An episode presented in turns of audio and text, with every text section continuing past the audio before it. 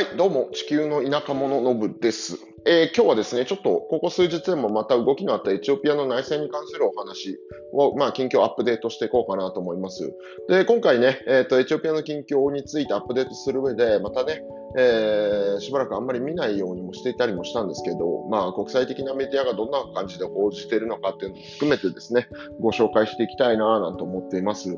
で、まず最初の記事が、えっ、ー、と、AFP ですね、フランスの AFP が、えー、出している記事で、これ2021年12月2日付の記事ですね。で、まあ、えー、まあ、UN、uh, fears、uh, sectarian、uh, violence that could fuck, fracture エティオピアとかって記事、まあ、見出しで出てるんですけど、要は AFP にの取材に対して、えーと、UN のエイドチーフなる人物がですね、いろいろ答えてると。で、まあ、その UN の、ね、エイドチーフになる人物は、えー、ちょっとね、エチオピアの、まあ、内戦について、まだまだちょっと危機的な状況というか、危険が多く潜んでいるというような話を、えー、語っていてですね、で、まあ、えー、先日あったようなアフガンのですねカブールからのこう退避行動みたいなのが場合によっては必要になるんじゃないかというこう懸念を示しているというような感じの記事で、でやっぱりね、ちょっとまだまだこのね AFP に関して言うと若干、えー、エチオピアの連邦政府を批判したいのかなと思えるようなき、えーと、文章もなんか目立つような気がしていてで、まあ、一つね、えー、一番分かりやすいところでいくと、まあえー、この戦争がどうやって始まったかというところに関してですね、えーまあ、TPLF をやっつけるためにですね連邦政府の、えーまあ、フェデラルの、ね、軍隊を、えー、アビーが、えー、北部の、えー、ティグレイに、えー、送ったことから始まってるみたいな感じで書いてあるんですけど、うん、ななんか、え、もともとはだってその TPLF がその北部のね、えー、フェデラルの軍事基地を攻撃した頃ことから始まってんじゃないの？みたいな感じはするんですけれども、まあこれ多分公式見解だと思うんですけれども、全体的に世界全体から見てもそういうことがあったというのは多分事実として認識されてるはずなんですけど、まあこの書きぶりだとまるでね、一方的にまあ TPLF を倒すためにフェデラルが動き始めたみたいな感じに取れなくもないなとか思ってですね、なんかちょっと嫌な感じするなぁなんて思って、うん、えー、ちょっと、うん、若干気分が悪くなりましたけど、まあまあ、そういう報道をしている、えー、AFP というところですね。で、続いてなんですけれども、これはどこの記事だ？あ ?The Africa Report っていう、えー、記事、ところが出している記事ですね。で、えー、まあ、こちらに関して言うと、あ、これちょっと古い記事だからスキップするか。あ、でも昨日の記事か。一応昨日出てる記事で、まあ、11月30日、11月末にですね、アービーさんが、まあ、ティグライ、えー、の政府に対して、えーとまあ、その停戦の要求をしてますよみたいな記事が上がっていますよと。で、えっ、ー、とまあ、ここのところね、えーと、エチオピア国内では結構盛んに、まあ、いろんなところでね、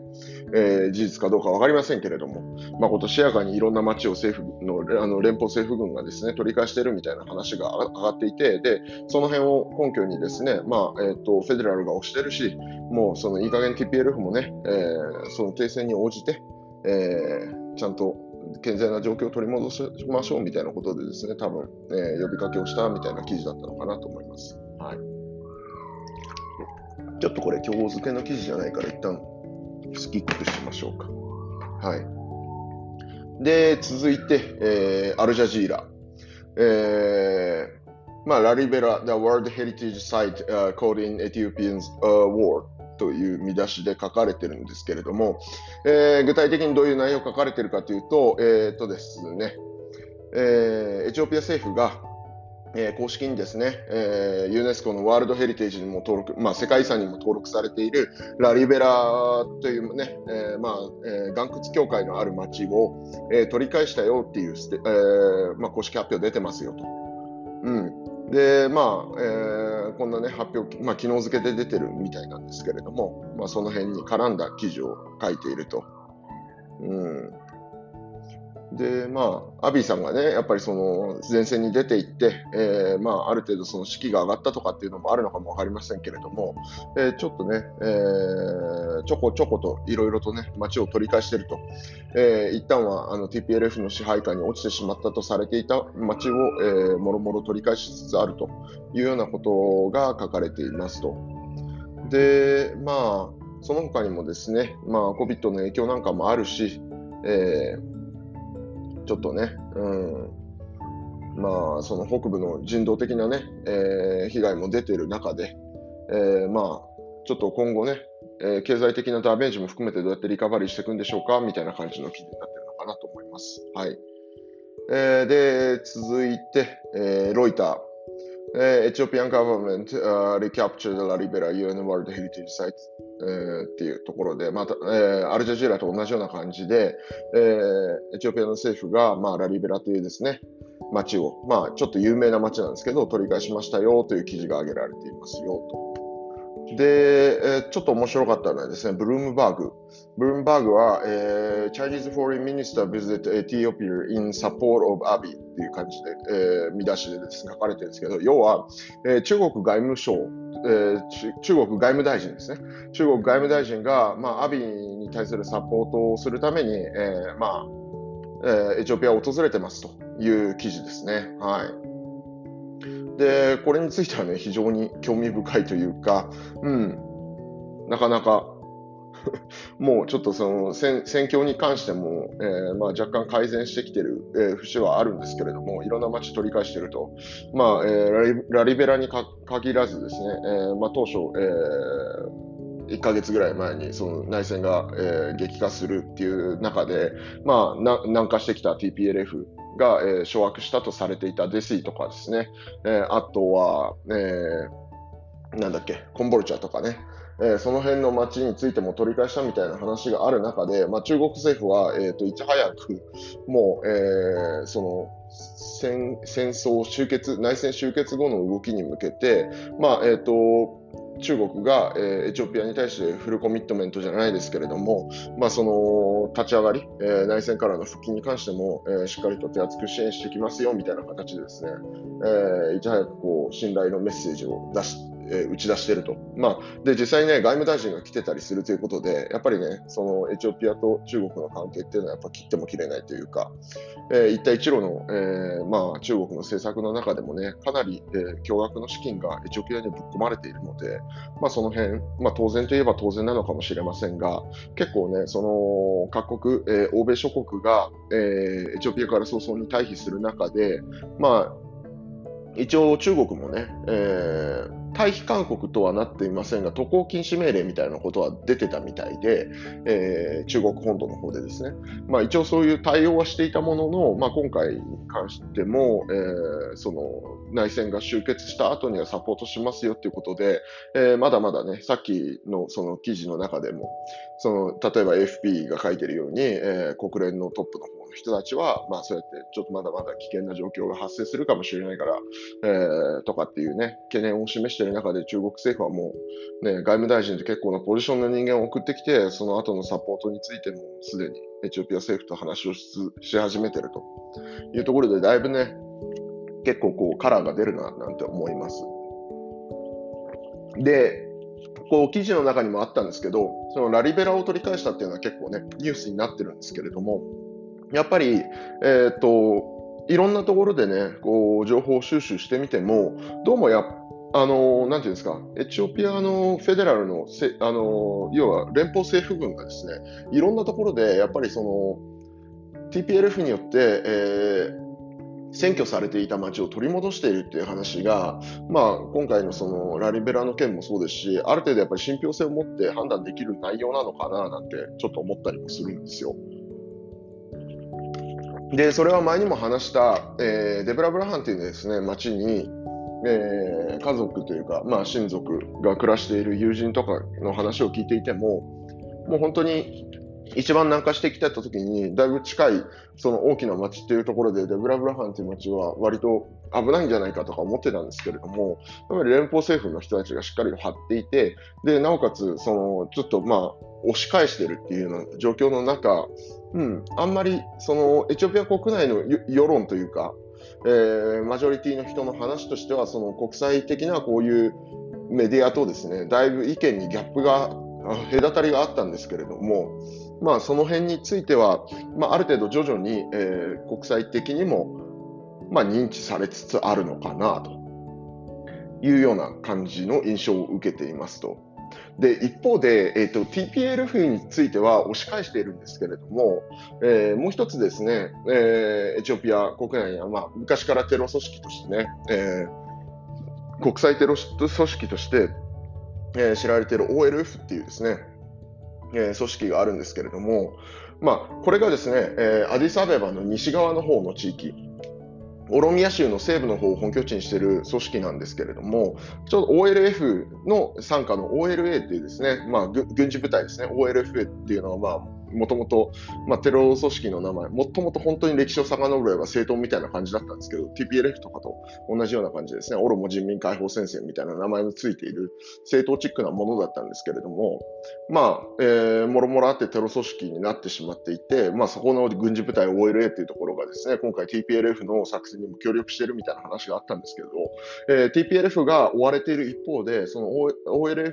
OLA がですね、若干、その、アディスアブが進行するんじゃないかみたいな話もちらっとなんかこう、記事とかで見かけたりとかするんですけれども、まあ、あの、真偽のほどはわかりませんが、まあ、ちょっとね、引き続き気をつけなければいけない状況には変わりはないのかなと思っています。はい。で、えー、っと、まあ、こう、このね、えー、っと、こういうニュースソースから情報を、まあ、引っ張ってくるのもそうなんですけど、結構やっぱりね、ツイッターとか見てると、その、エチオピア人がどうやって考えてるのかとか、エチオピア系のアメリカ人、ディアスパラと呼ばれている人たちがどう考えてるのかとかって結構見えてきたりするんですけれども、うん。その辺を見ていると、うん。ちょっとね、なんかまだ、その CNN に関して、なんかそのね、TPLF じゃなくて、ティグレで起きている、その連邦政府によるジェノサイドみたいな、まあ、要は大量虐殺みたいなのが発生してるみたいなことを、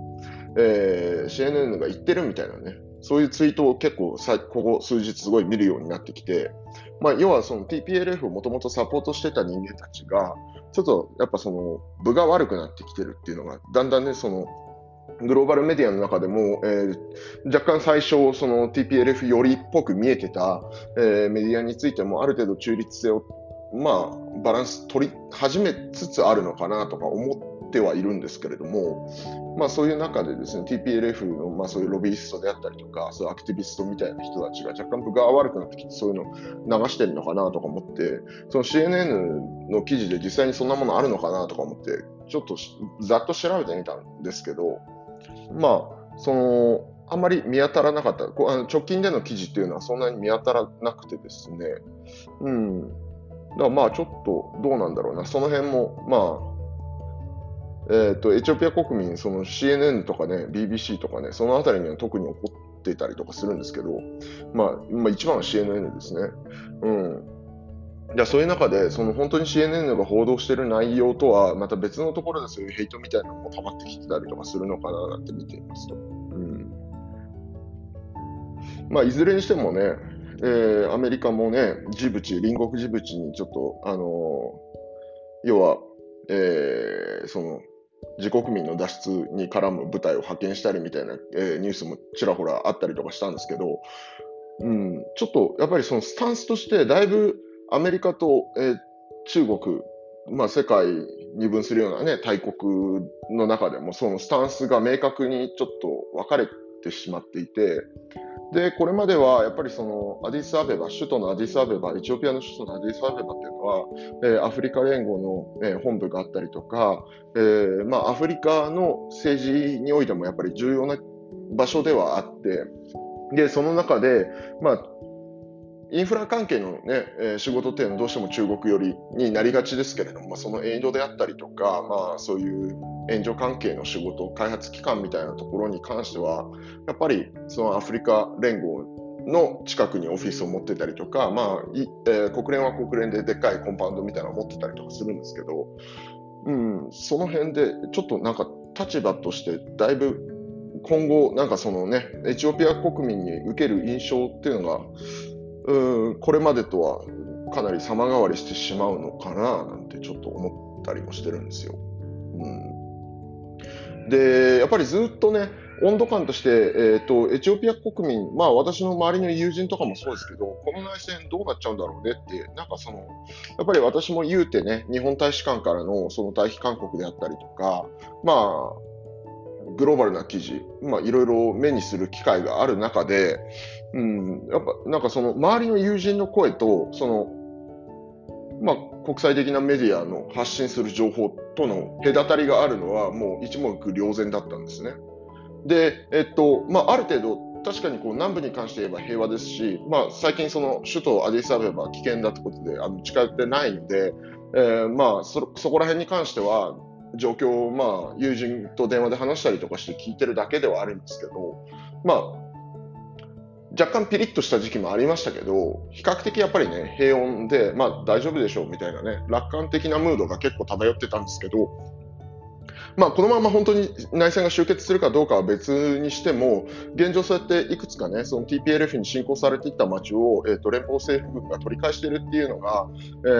ー、そこそこ信憑性のある中で、まあ、そのエチオピア国民の持っているそのある程度楽観的な意見っていうのも、まあ、あながち間違いじゃないというか、うん。なんか、その、じゃあ論拠がどこにあったんだとかって言われると、あれですけど、まあ、攻め、攻め込まれてたのは攻め込まれていたのでね。うん。だちょっと、あの、なんとも言い難いところではありますが、ちょっとその辺の温度感っていうのが、やっぱりその現場にいて、現地にいて、その周りから聞く、その、